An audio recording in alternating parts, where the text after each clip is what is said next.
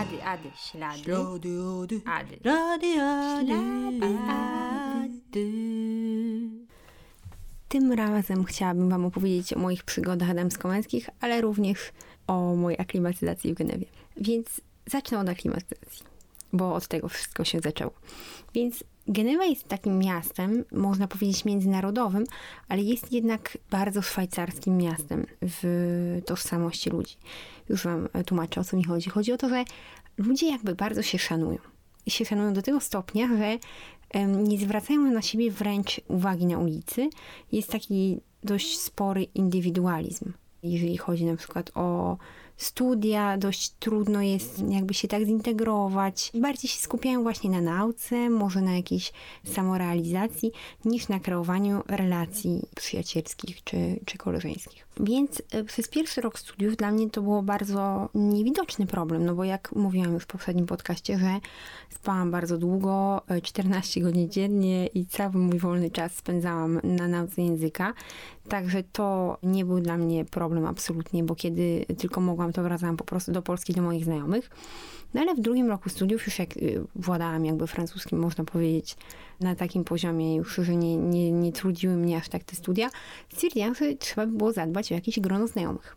Miałam co prawda dwie, trzy koleżanki, które poznałam na studiach.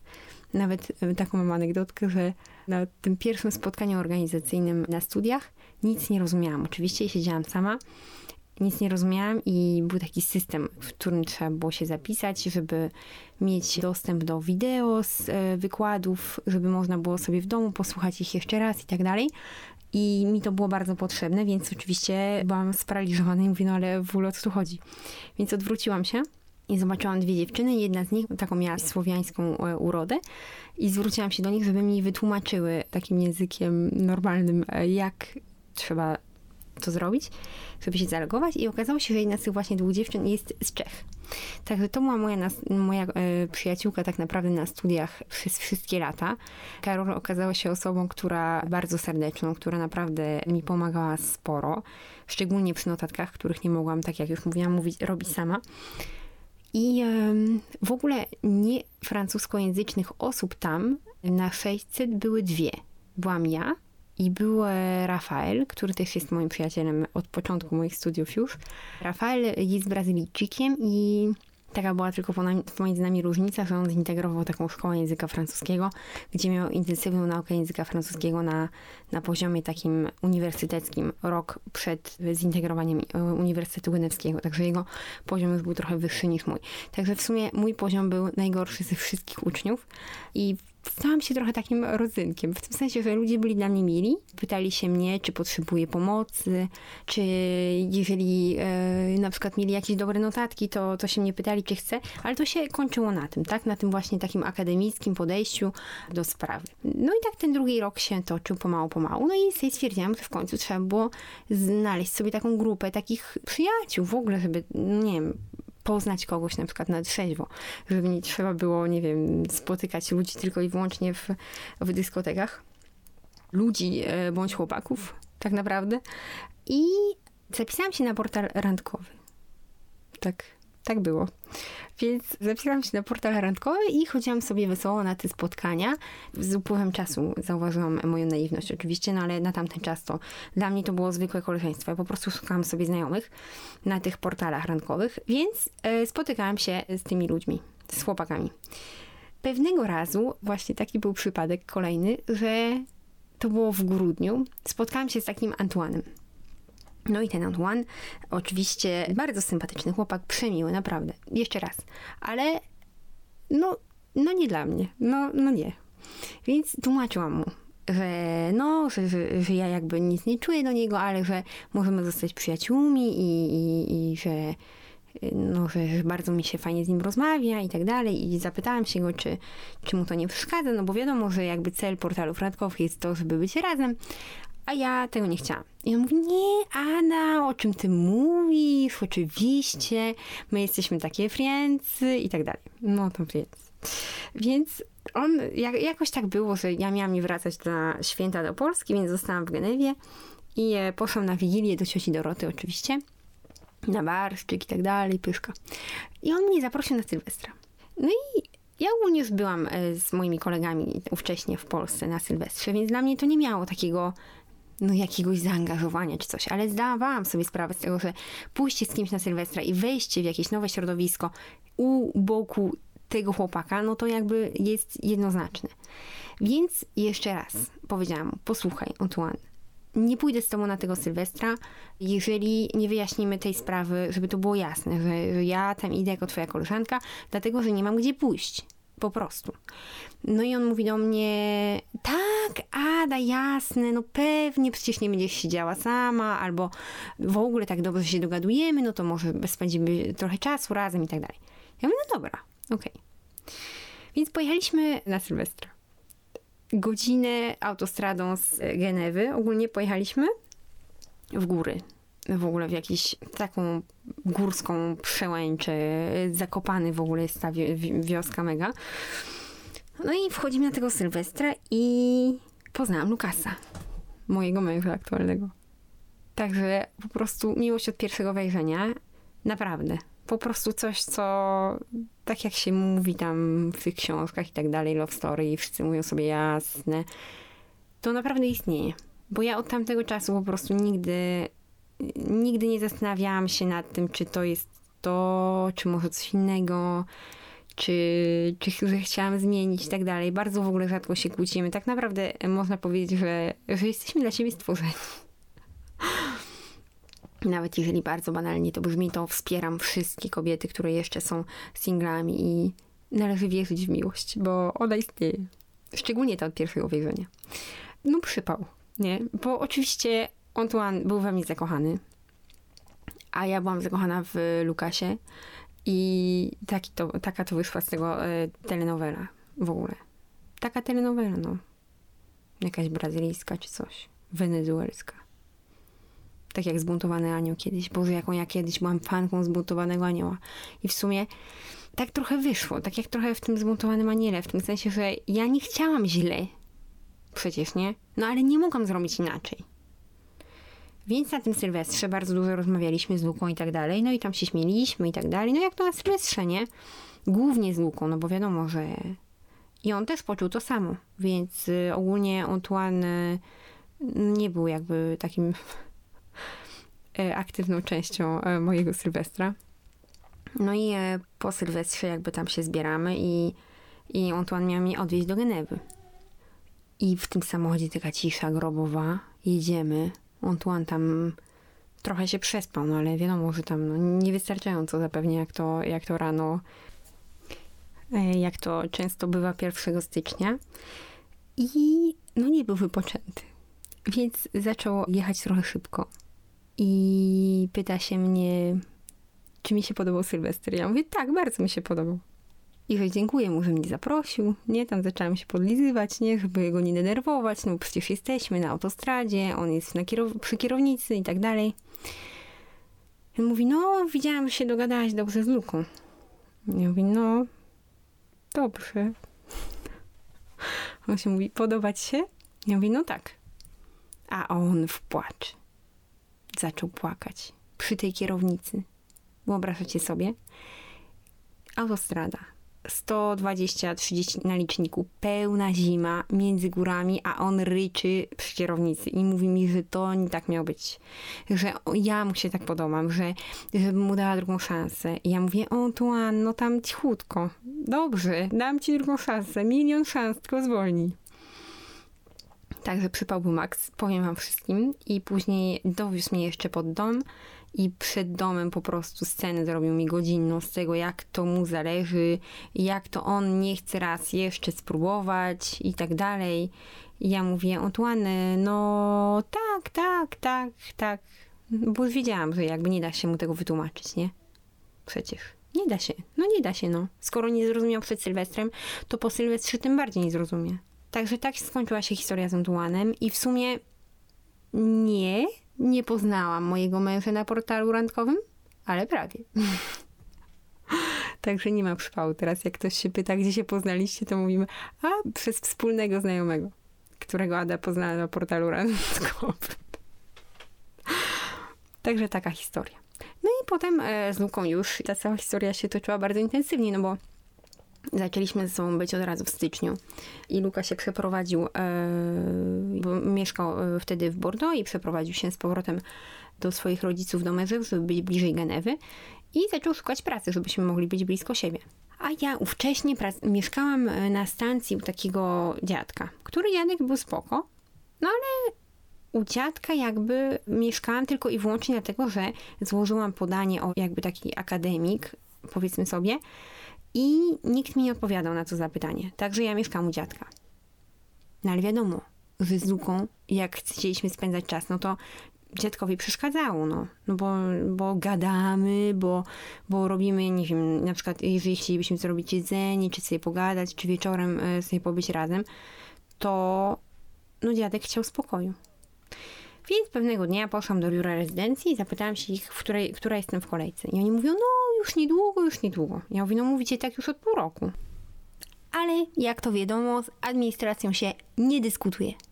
Pani w okienku rozkłada ręce, mówi, no ja nie mogę nic dla ciebie zrobić. No więc ja się obróciłam napięciem sobie, jak to nie możesz nic dla mnie zrobić? Na czym w ogóle polega ta lista? Tak sobie myślę. I po prostu wymyśliłam sobie takie wyjście wyjątkowe. To jest taki stan wyjątkowy, trzeba zawsze wprowadzić w administracji, żeby takie było światło na mnie, że to ja teraz potrzebuję. Ja, dajcie mi, mi. Więc e, dwa dni później wróciłam do tej administracji z płaczem i powiedziałam, że dziadek zmusza mnie do sprzątania i że nie mogę się uczyć, że nie mam czasu się uczyć, że ja potrzebuję tyle czasu na naukę, że to wszystko jest po francusku, że ja będę miała złe oceny przez nich, bo nie chcą mi znaleźć miejsca e, w rezydencji i muszę siedzieć z jakimś dziadkiem i muszę płacić. Ogólnie w ogóle chodziło o pieniądze, nie? bo ja nie miałam pieniędzy na ten czynsz. Chciałam zmniejszyć ten czynsz przez to, że jestem w rezydencji, a już miałam półtora roku studiów za sobą i oni dalej mówili mi, że nie mają dla mnie miejsca. Także stwierdziłam, że ja stanę się tą wyjątkową osobą, którą trzeba wspomóc teraz, już, dziś. Ja, ja. Także byłam u nich w piątek, a w poniedziałek rano e, zadzwonili do mnie, że znalazło się dla mnie mieszkanie. Wyobrażacie sobie? Znalazło się. Taka historia. W poniedziałek dostałam mieszkanie i w piątek się przeprowadziliśmy. Już się przeprowadziliśmy z Luką, bo jakby, no oczywiście to mieszkanie było dla mnie. To był pokój w trzypokojowym takim apartamencie w rezydencji e, studenckiej i ogólnie no oczywiście było dla mnie, nie było dla Luki, no bo Luka nie miał do niego żadnych praw. Ale ja weszłam do tego mieszkania i przywitałam moje współlokatorki razem z Luką już, bo nie, nie wyobrażaliśmy sobie życia bez siebie. I powiedziałam im, że to jest mój chłopak Luka i on będzie z nami mieszkał. Także w sumie nie miały wyjścia i go zaakceptowały na początku, ale później w ogóle super się dogadywaliśmy z tymi właśnie współlokatorkami, także było ekstra, że mieszkaliśmy we czwórkę Luka znalazł sobie pracę w ogóle na, we Francji, jakby na granicy, bo Szwajcaria jest bardzo blisko od francuskiej, francuskiej granicy, więc codziennie rano jeździł w drugą stronę, w sensie jeździł do Francji pracować. A większość z takich przypadków, że ludzie z Francji przyjeżdżają do Szwajcarii, mieszkają we Francji i płacą tam podatki, żeby były mniejsze, a pracują w Szwajcarii, żeby więcej zarabiać. Także Luka robił to wszystko w drugą stronę, więc nigdy nie stał w korku, tylko był przypał e, z panią sprzątaczką. Bo ogólnie rezydencja szwajcarska jest taką, no taką upgrade, no taką naprawdę na wysokim poziomie. To nie jest taka rezydencja studencka, na przykład tak jak domy studenckie na osiedlach studenckich, które możecie sobie wyobrazić, tylko to są takie naprawdę mega spoko budynki. Mają w ogóle pralnię w piwnicy, mega czystą, zadbaną i wymieniają te maszyny i tak dalej. I w ogóle jest sprzątaczka, która ogarnia e, naokoło budynków i ogarnia również klatki schodowe. I co jest najśmieszniejsze, że sprzątaczka akurat czyściła za każdym razem klatkę schodową, jak Luka musiał wychodzić do pracy. Więc ja przyczajałam się na, na korytarzu, żeby zobaczyć, czy akurat nie sprząta na tym piętrze. I wtedy Luka dopiero wychodził do pracy. Żeby rano, oczywiście ona go nie zauważała, jak on wychodzi za każdym razem. I żeby nie domyśliła się, że mieszkamy w czwórkę, a nie we trójkę. Także taka była historia z tą rezydencją właśnie studencką. I e, no bardzo mam dobre wspomnienia a propos właśnie tych studiów i w końcu jak to się rozwiązało od tego etapu, w którym Luka wszedł w moje życie. No bo no jakby takie życie też socjalne zaczęłam, prawda? W tym sensie, że y, miałam te współlokatorki, miałam o wiele więcej znajomych, już później też, bo te współlokatorki robiły imprezy, ja też później robiłam imprezy i zrobiło nam się takie grono znajomych właśnie fajne i i to zastąpiło nam grono znajomych, które Luka miał ówcześnie, ponieważ oczywiście Antoine powiedział wszystkim, że Luka zabrał mnie Antoine'owi i że Antoine tak bardzo mnie kocha i że on chce być ze mną, a przez Lukę nie może być. Także dla tych, którzy znają Lukę, doskonale wiecie, że to jest niemożliwe, bo nie wiem, czy, czy znam kogoś innego tak bardzo dbającego o, o innych, a nie o samego siebie. No ale w tym przypadku jakby faktycznie ci przyjaciele się od niego, czy przyjaciele, no to nie byli przyjaciele, tak? Bo przyjaciele by tak nie zrobili. No, ale z biegiem czasu też trochę o kopary im opadły, bo to nie był taki e, romans na jednego Sylwestra czy coś, tylko jednak miłość, prawdziwa miłość i wieloletnia miłość. Także z biegiem czasu jakby ci ludzie na Facebooku tam zaczęli lajkować nasze focie i mówić wow, no bo to jednak przypał, że myśmy ich tak ocenili i tak dalej. I pisać na wiadomości. No ale to tam, nie? Każdy ma swoje. A co do uniwersytetu, no to jak na uniwersytecie, nie? Było ogólnie super, naprawdę. Miałam takich profesorów, którzy bardzo mnie motywowali. Miałam na przykład takiego profesora od nauk politycznych, który rzucał nam takie tematy, jak na przykład wchodzimy na salę i on, y, jest wielki slajd, na którym jest napisane czy podjazdy dla niepełnosprawnych powinny być finansowane z budżetu państwowego. Na przykład podjazdy dla niepełnosprawnych do burdeli, oczywiście. Publicznych domów, jak oni tam to nazywają. Także po prostu bardzo były chwytające y, te tematy, i nawet jeżeli były to popołudniowe zajęcia, to po prostu dyskusja wrzała. I to był ten sam profesor również, który na przykład rozmawiał o procesie decyzyjnym w Szwajcarii i mówił, że jest grupa sześciu osób, których imienia i nazwiska nikt nie zna, którzy są po prostu nieznani. Nie jest to na przykład dyrektor Nestle, czy jakichś wielkich koncernów ekonomicznie mówiąc jakby włączonych w życie polityczne w Szwajcarii, tylko po prostu jakichś ziomków, którzy biorą udział w procesie decyzyjnym w 100% decyzji politycznych w Szwajcarii. Na przykład. To tak a propos e, demokracji i przykładu demokratycznego, którym miałaby być Szwajcaria, a jednak w sumie to nim nie jest, bo jest jakby taki monopol, jakieś hobby z tyłu za tym wszystkim, które, które się kryje i tak naprawdę zastanawia się człowiek, jak ważny jest nasz udział w, w politycznych jakby wyborach i tak dalej. Bo Szwajcaria w ogóle jest e, politycznie mówiąc takim krajem bezpośredniej demokracji, w tym sensie, że ludzie bardzo są aktywni i bardzo dużo jest nie strajków może, ale tak, takich manifestacji, powiedziałabym. Jest bardzo dużo manifestacji e, a propos tego, czego oni chcą. I nawet takie ksenofobiczne są trochę czasami reklamy i banery, które są sponsorowane przez różne partie polityczne. A propos tego, że oni chcą na przykład Francuzów, którzy przyjeżdżają do Szwajcarii, żeby pracować. Jedni chcą, drudzy nie chcą, a taka jest prawda w sumie, że Szwajcarzy często nie chcą robić tej pracy, którą robią Francuzi w Szwajcarii. Trochę tak jak z Ukraińcami w Polsce. E, więc ta ksenofobia jest trochę taka nabrzmiała, i bulwersujące jakby dla nich, nie? Że, że oni by chcieli, żeby to Szwajcaria była dla Szwajcarów, a tak naprawdę z globalizacją dzisiaj i z po prostu miliardem rzeczy, które są do zrobienia na rynku, no trudno jest znaleźć 100% Szwajcarów, którzy mogliby być jakby samowystarczalni. No ale tak do tego podchodzą. Bardzo, no taki system jest bardzo taki sztywny, taki, nie wiem, no powiedziałoby się niemiecki trochę ale no doświadczenie było nieziemskie. To nie jest też kraj, w którym mogłabym jeszcze kiedyś zamieszkać, chociaż tak też mówiłam o Polsce i jestem tutaj na razie, także nie mówię już nic o Szwajcarii. Ogólnie zawsze mogłabym tam wrócić. No, państwo jest po prostu nieziemskie przepiękne krajobrazy, czystość na ulicach, recykling, w ogóle naprawdę, no bardzo, bardzo na wysokim poziomie jest to wszystko. Bardzo dużo się zarabia za jakiś babysitting, bo y, ja zajmowałam się też babysittingiem podczas tych studiów, żeby jakby móc zapłacić za czynsz. No ale wszystkiego wam już w tym podcaście przecież nie opowiem. To kończę, nie? I w następnym podcaście opowiem Wam, dlaczego ta piękna Szwajcaria stała się miejscem, z którego w końcu postanowiliśmy wyjechać z Luką, e, jakie były ku temu powody i gdzie postanowiliśmy wyjechać. Do usłyszenia w następnym odcinku Śladu Wady.